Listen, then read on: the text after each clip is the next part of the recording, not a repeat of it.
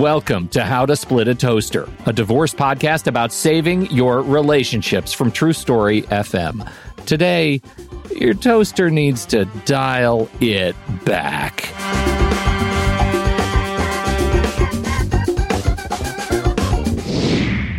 Welcome to the show, everyone. I'm Seth Nelson, and I'm here as always with my good friend Pete Wright. As a divorce show, we talk a lot about conflict.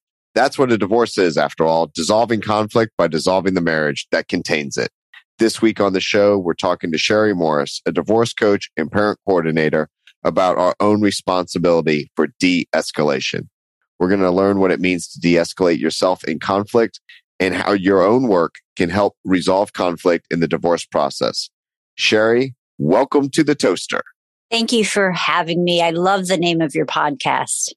Thank you. Thank you, Cherie. You can you don't have to leave ever. I know. Uh, Before the show started, she so said nice. I had a sexy voice. Now she compliments I, the name of our show life is good. life is good. We're doing great. Look, I, I really like the conversation we're going to have today because, you know, we do. We talk a lot about conflict. This is the nature of divorce. It's the nature of what gets us in divorce.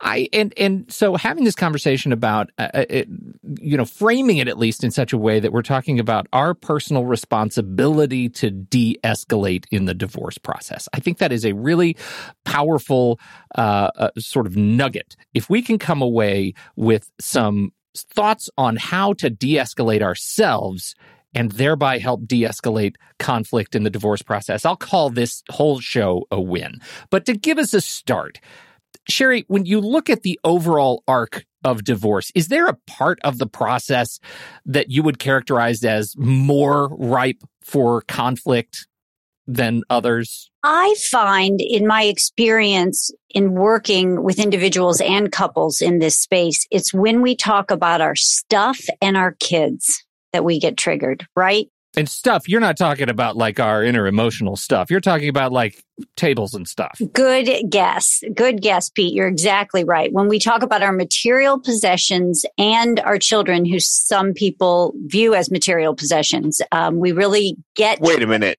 They're not? we oh, we pay a lot oh. for them, Seth. We absolutely do. yes, we do. I just did a standard of living case. They were arguing about alimony. It turns out the children had the highest standard of living in the household. Okay, I'm with you. so I think when we talk about the, the things that are near and dear to our heart. That's when the conflict really engages for us. And sometimes, Pete, it's because we're not addressing our emotional stuff, but instead we're talking about the material stuff. And so that's the, the highest arc I see in conflict and divorce.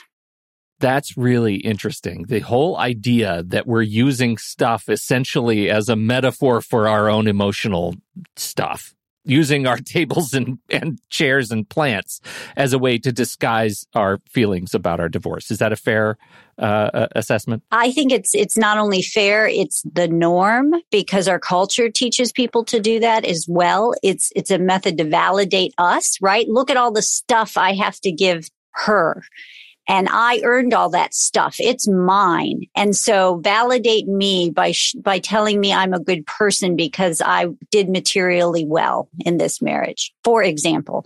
And we can, we can flip the pronouns there too. Sure. I think what's one of the things that I find so interesting about the work that you do, and I think this is a good time to bring it up. You start talking about the his or hers, they, theirs, like arguments about stuff and kids. You work in uh, divorce coaching with couples. Uh, to which I say, huh? aren't you everything that I've been conditioned to believe about the divorce process by uh, uh, Seth is that you know everybody to their corners. Uh, how do you how do you work? And then we come out swinging, that? Pete. You then we come out swinging. Yes. yes. okay. Let's stop. Forget that important part. No, that's really important. Yeah. Uh, and so how uh, how do you uh, how how do you do that? Well, let me distinguish it maybe from mediation, for example, which we may all be sure. more familiar with in divorce. You have somebody who's a neutral who comes and says to you, here's what the law is. Now, I'm not going to give you individual counsel about the law, but I'm going to help you come together and write an agreement. What I do as a coach is different than that. I say, I'm not here to help you agree. I'm here to help you de escalate and talk to each other better about what you might want to agree to. So I get to find people where they are. And these are people who, at the very least, understand maybe they need to do better. Maybe they don't know how to talk to each other about the stuff or their kids but they understand that maybe it's better for each of them and for their children if they do that. That doesn't mean there's not a lot of high conflict because maybe one person buys in and the other doesn't. But I'm simply providing them a space to talk in the future more easily with each other. The hope is that I don't always have to be there. I'm not in their relationship forever, but I really try to bring them to this space so that I give them some tips, some resources, how can I do that better with this person who's likely to be, if we have children, in my life for the rest of my life? All right. So I have a question. I think what you're doing sounds amazing. I have concerns when people or couples are going to a third party to work on de escalating. Let's talk about what you may want to agree to. So there's two issues that just like red flags, which I want to just get out on the table. One, how do you deal with the different power dynamics in that relationship? Because if I'm sending a client over, I'm recommending you, but they're the one that is getting bullied or gaslight lit and all of that stuff. I feel like I'm sending them into the lion's den because I'm keeping them, you know, in this conversation where sometimes maybe it's better just to have a little space. That's one. Two is I always get nervous when they're talking about resolving stuff because I can't unring the bell. If someone comes to me and says, we've got an agreement ready to wrap it up, I said, that's great. You're hiring me to tell you what the law would do for you or may not do for you. And when I look at this agreement, it might not match. I'm okay if it doesn't match, but my job is to tell you it doesn't match. And right when I tell them it doesn't match, they're like, oh, well, I want to change it. And you can't unring that bell on the other side. So does any of that happen to you? How do you deal with those issues? I think those are great questions, Seth. And I'm so glad to be asked those questions by a family lawyer in particular, because I hear this on an individual basis all the time.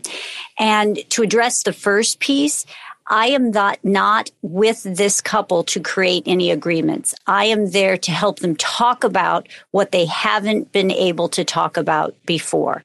So so often, as I'm sure you well know, when lawyers talk to each other, it may not be an effective communication between two human beings who need to deal with each other, for example, in a co parenting relationship for a very long time.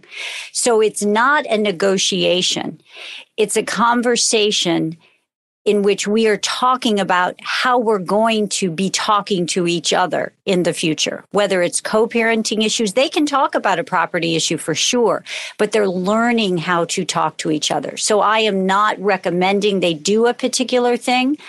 Uh, I am not saying you shouldn't listen to your lawyer. I will not write anything down. I don't do a memorandum of understanding. They are to return to you, Seth, and say, hey, look, we talked about how to talk about this. And if there is abuse, I flag that and add additional resources, right? If there is, is any sort of domestic violence that I have concerns about, I certainly do a screening for that. I certainly have seen situations in which one person, as is often the case in marriage, has tactics and techniques that are, you know, we consider gaslighting, narcissistic, or otherwise. They're certainly personality disordered people. But what I'm trying to do for them is help them again talk to each other so they can do better with and for each other without creating specific agreements. So it's it's a question I hear a lot.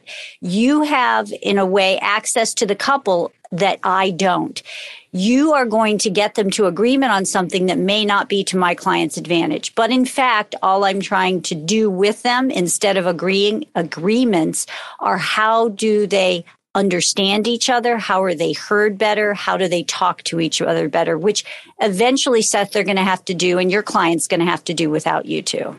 That's a uh, an important. Uh, sounds to me an important separation of church and state, sort of a uh, an issue, right? That that it's you know when when you're talking about how le- people needing to learn how to talk with one another, we're not talking about for the next year to eighteen months uh, the process of their divorce. We're talking about the next 5, 10, 15 years of their co-parenting relationship. And am I am I saying that accurately? You are saying it accurately. And what I really am trying to do as a coach, as someone who has tools they can use, is help them de escalate this relationship, but maybe other relationships too.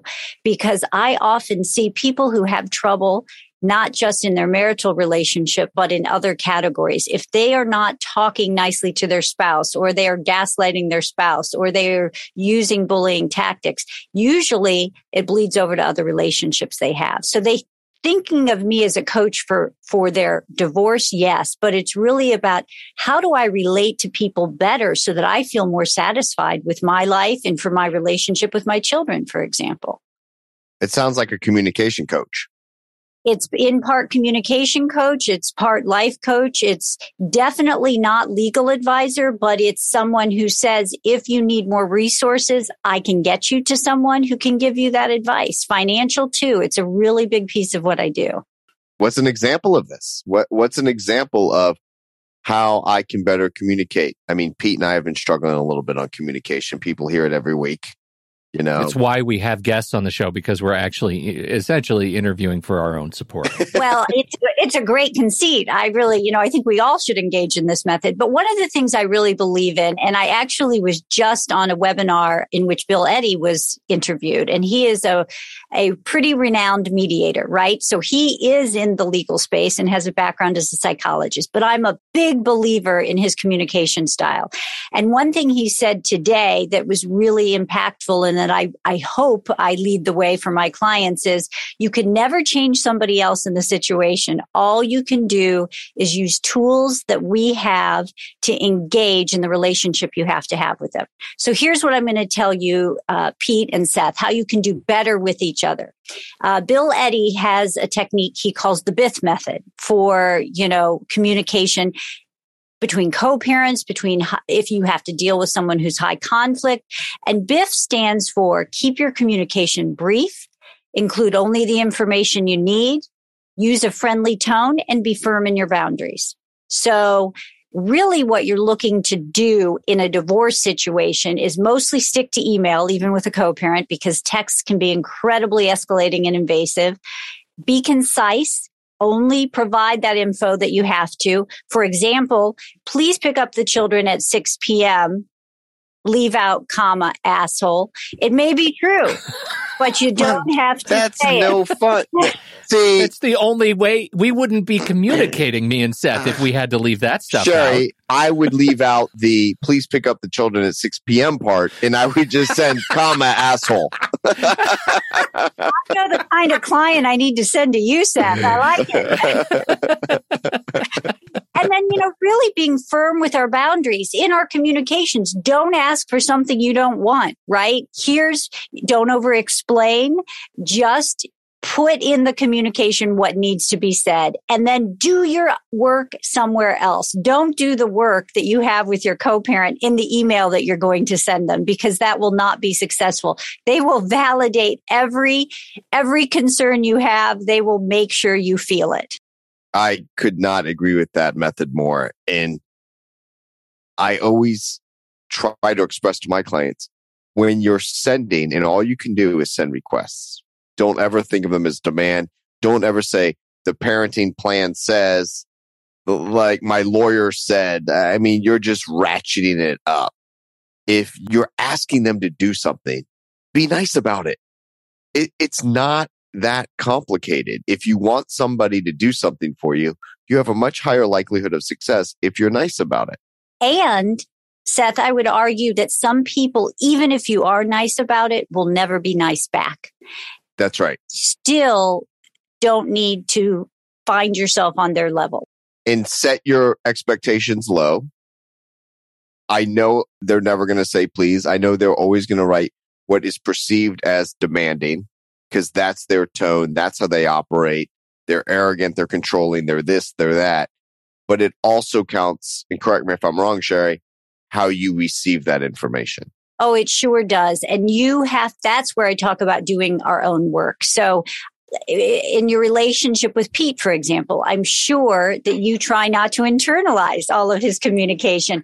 Oh my God if I internalized everything Pete said, I would just be a puddle on the floor. I, I, I mean, and, and, so what? And so what you do, right, is you say, "Okay, Pete said this to me, and I'm going to take what I can use, and I'm going to let the rest go." Because if if I don't, if you don't, Seth, then what happens is we spend our life aligning with someone, right? That we've had difficulty with and our energy is spent there. So we, even though we're divorced, we're not divorced at all. And I, I don't suppose the two of you have been married, but I'm not sure of that. So if that in fact, you know, is the case, if we want to separate our spaces, then stop aligning with your former partner emotionally, even if it's not you doing the bad stuff.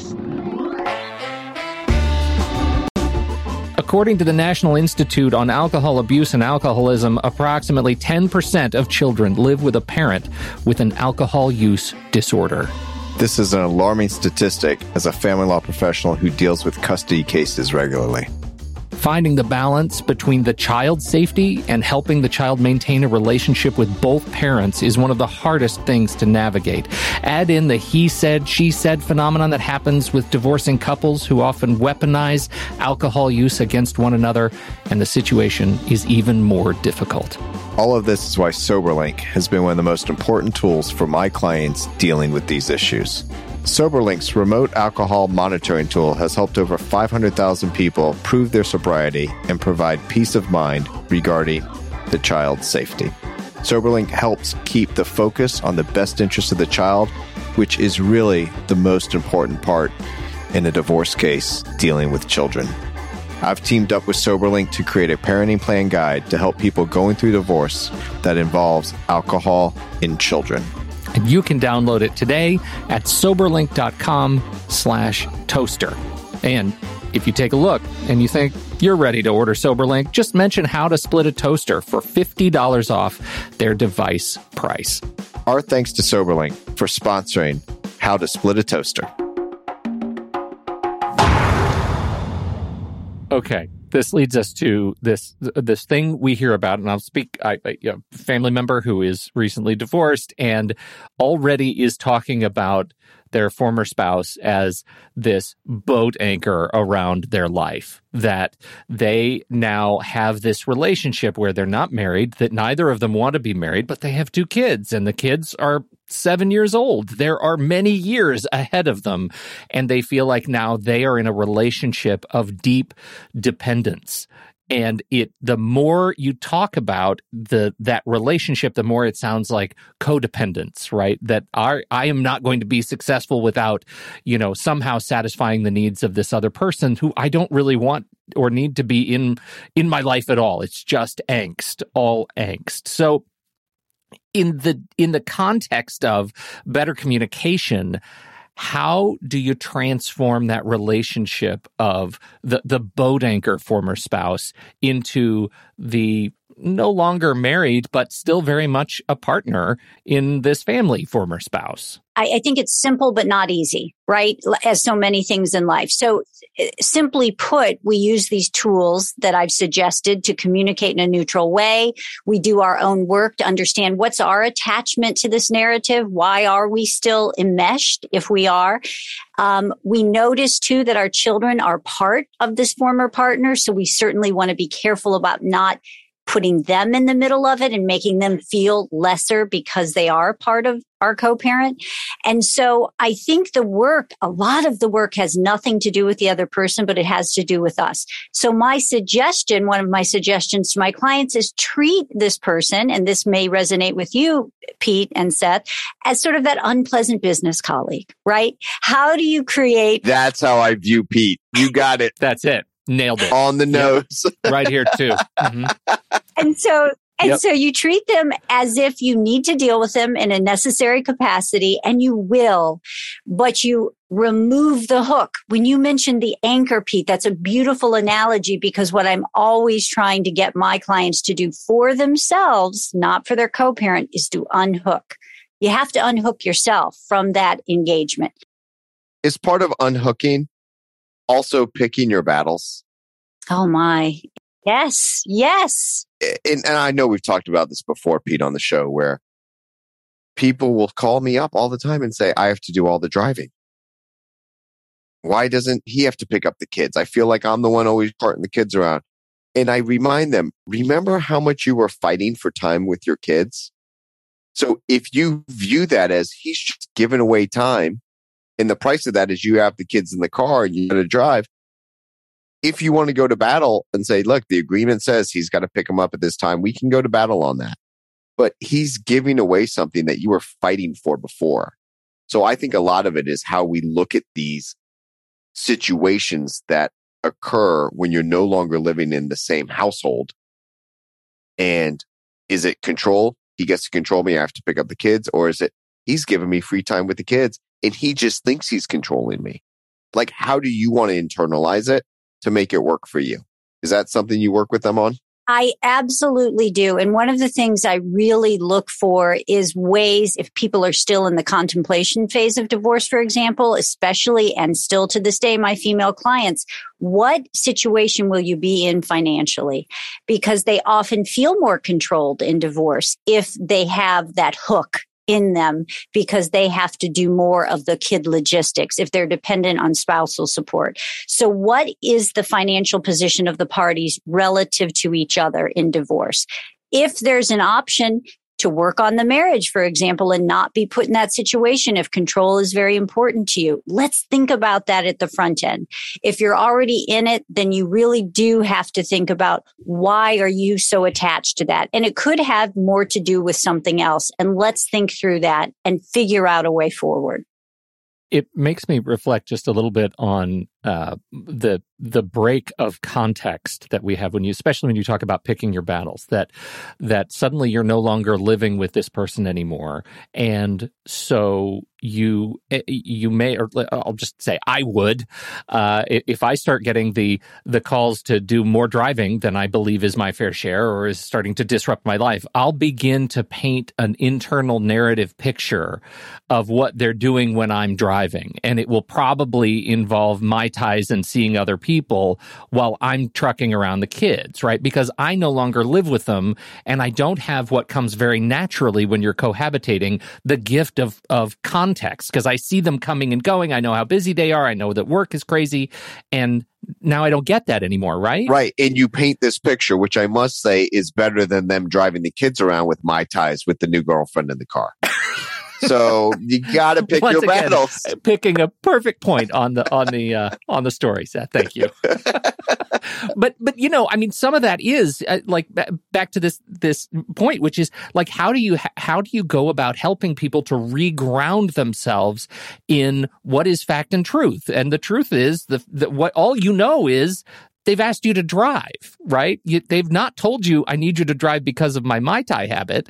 How do you gr- help ground people in, in this experience? And does that, is that part of the process to help them understand, you know, the, the boat anchor thing, freeing themselves of the boat anchor? I, I think it is and it isn't because we often don't want to know too much, right? Because knowing too much becomes less neutral, less Uh, you know, less of the BIF communication.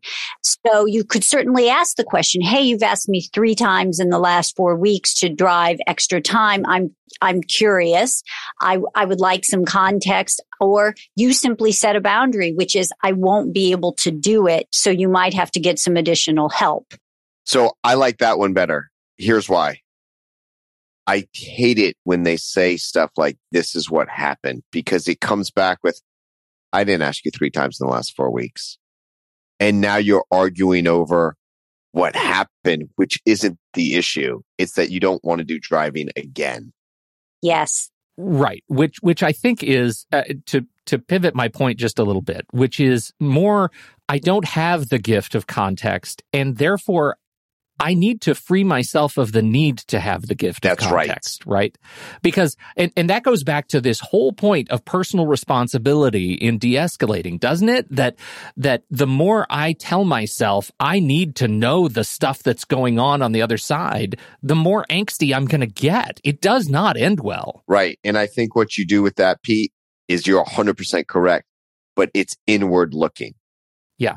You don't care about the why. Right. Why is he asking me to drive?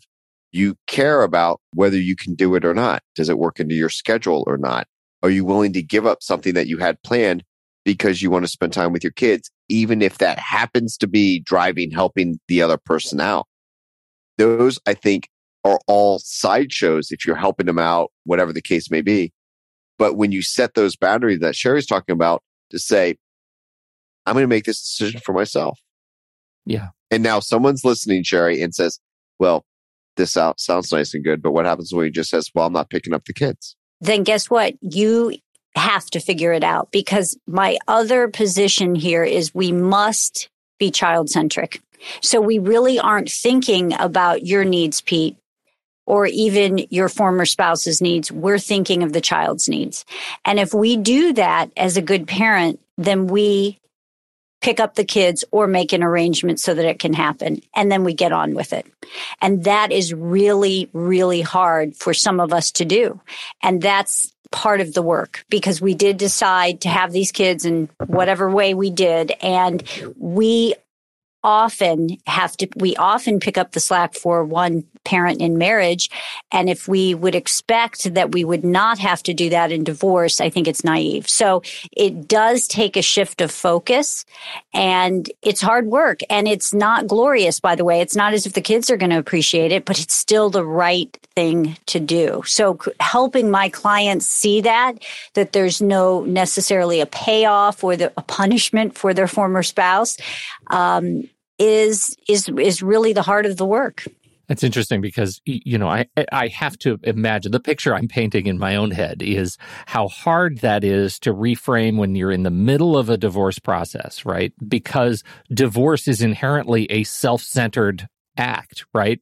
You're you're focused on you and your relationship and separating your stuff and your money and all this stuff and uh, I, I can totally see how there is this ideal of keeping your kids first and, and at the very front, but that has to be, you know, I mean, uh, th- there there has to be some inner work in there to remind yourself that it's it this process, even though it's about the dissolution of your marriage, is not ultimately going to be about you. It'll be over very soon, and then it'll be about something else, someone else. And especially if it wasn't your choice to create the separation and divorce the wound is deep. So I had a, a client recently. Um, I had a couples client, and I always meet with each of them for an hour separately first. And during that hour, she said, but he's the father of my child. How could I ever not want him to be okay? It's really important for my daughter to know that he's okay and that he's stable. And I thought, how beautifully said and not a sentiment often shared in these moments. Um, to be fair, they've been separated for a period of time, so she may have had time to process and understand and and and make that true for her.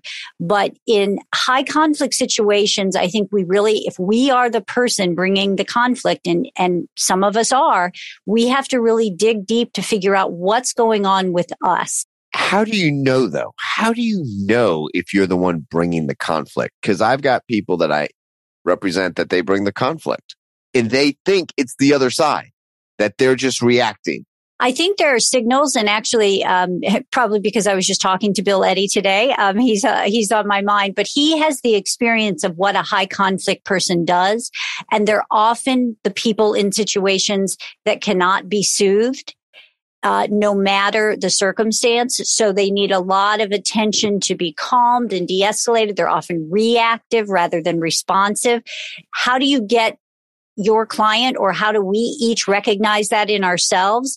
Again, that's the work of it. We have to understand our first families, where we come from. I am not a therapist, but I did a lot of reading and learning about this. So we understand that our patterns are based on how we grew and learned and how we were taught to manage these situations. So I, I think it, it asks a lot of people, but as a coach, I do it all the time. I call people on their stuff. So, what's a quick list, uh, checklist for someone to like say, Am I dealing with someone who's high conflict or, ooh, maybe it's me?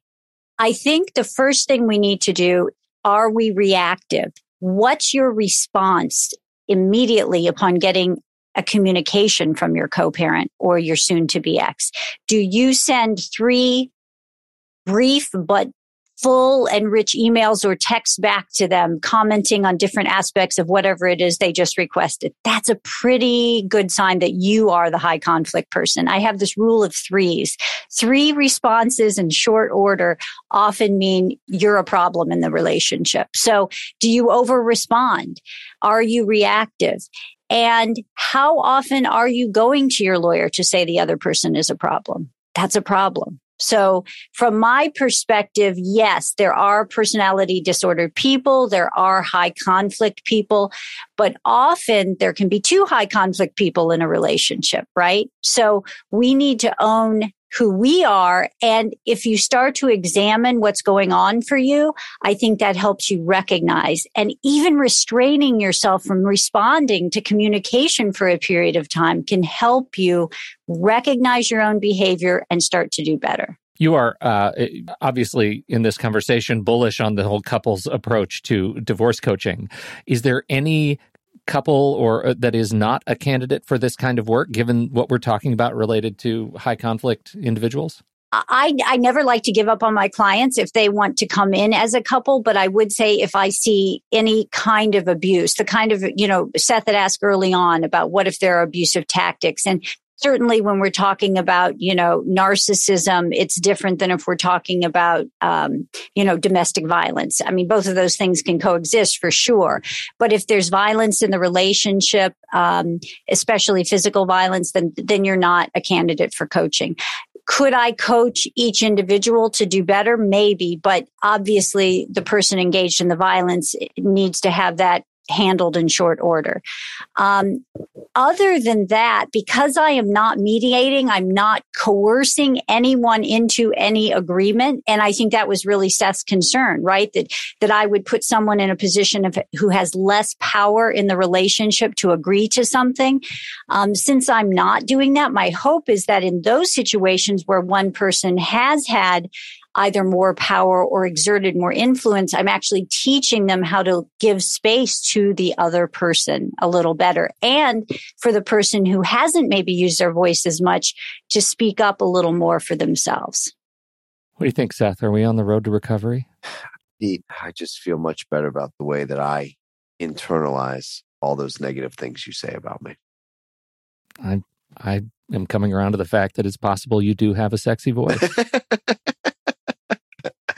As whenever I hop on court, by the way, or with a deposition and I have the headphones on and the mic, they're like, God, you look like you're a radio host. And I always tell them it's smooth divorce jazz with Seth Nelson.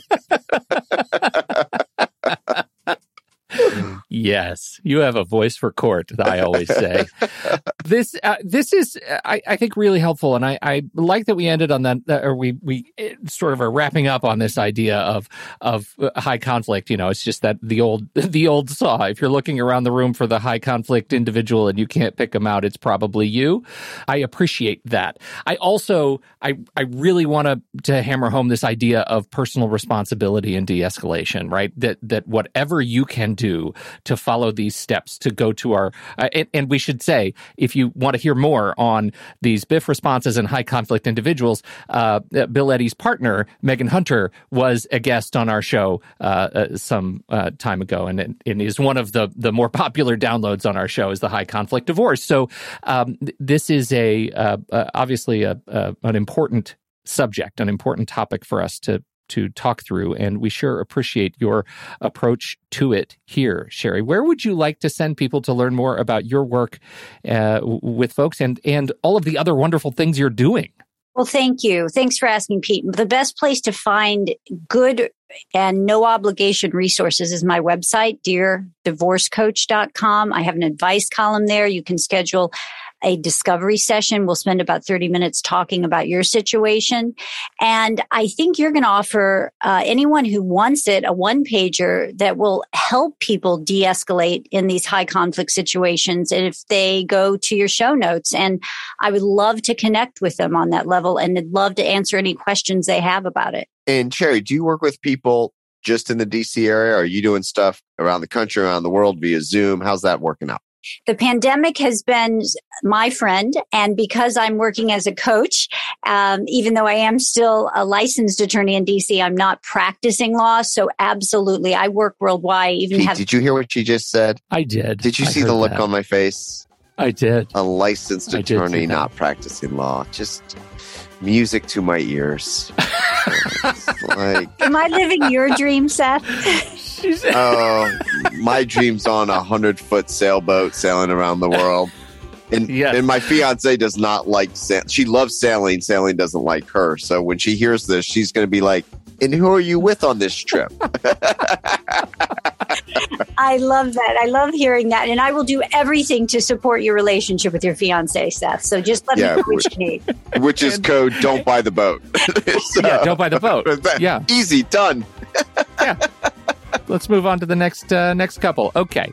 Well, that's wonderful, dear divorce, co- divorce coach. We will put the link in the show notes to the download. What a handy uh, uh, thing to be able to offer. We sure appreciate that, and uh, thank you so much, uh, Cherie, for for joining us, for for teaching us, and for uh, allowing us to to poke around at, at couples coaching for those engaging in divorce. On behalf of Cherie Morris and America's favorite divorce attorney, licensed family law attorney, and future boat owner, Seth Nelson, I'm Pete Wright. We'll catch you next week right here on How to Split a Toaster, a divorce podcast about saving your relationships.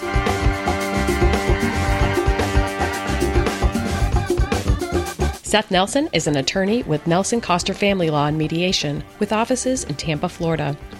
While we may be discussing family law topics, How to Split a Toaster is not intended to, nor is it providing legal advice. Every situation is different. If you have specific questions regarding your situation, please seek your own legal counsel with an attorney licensed to practice law in your jurisdiction. Pete Wright is not an attorney or employee of Nelson Koster. Seth Nelson is licensed to practice law in Florida.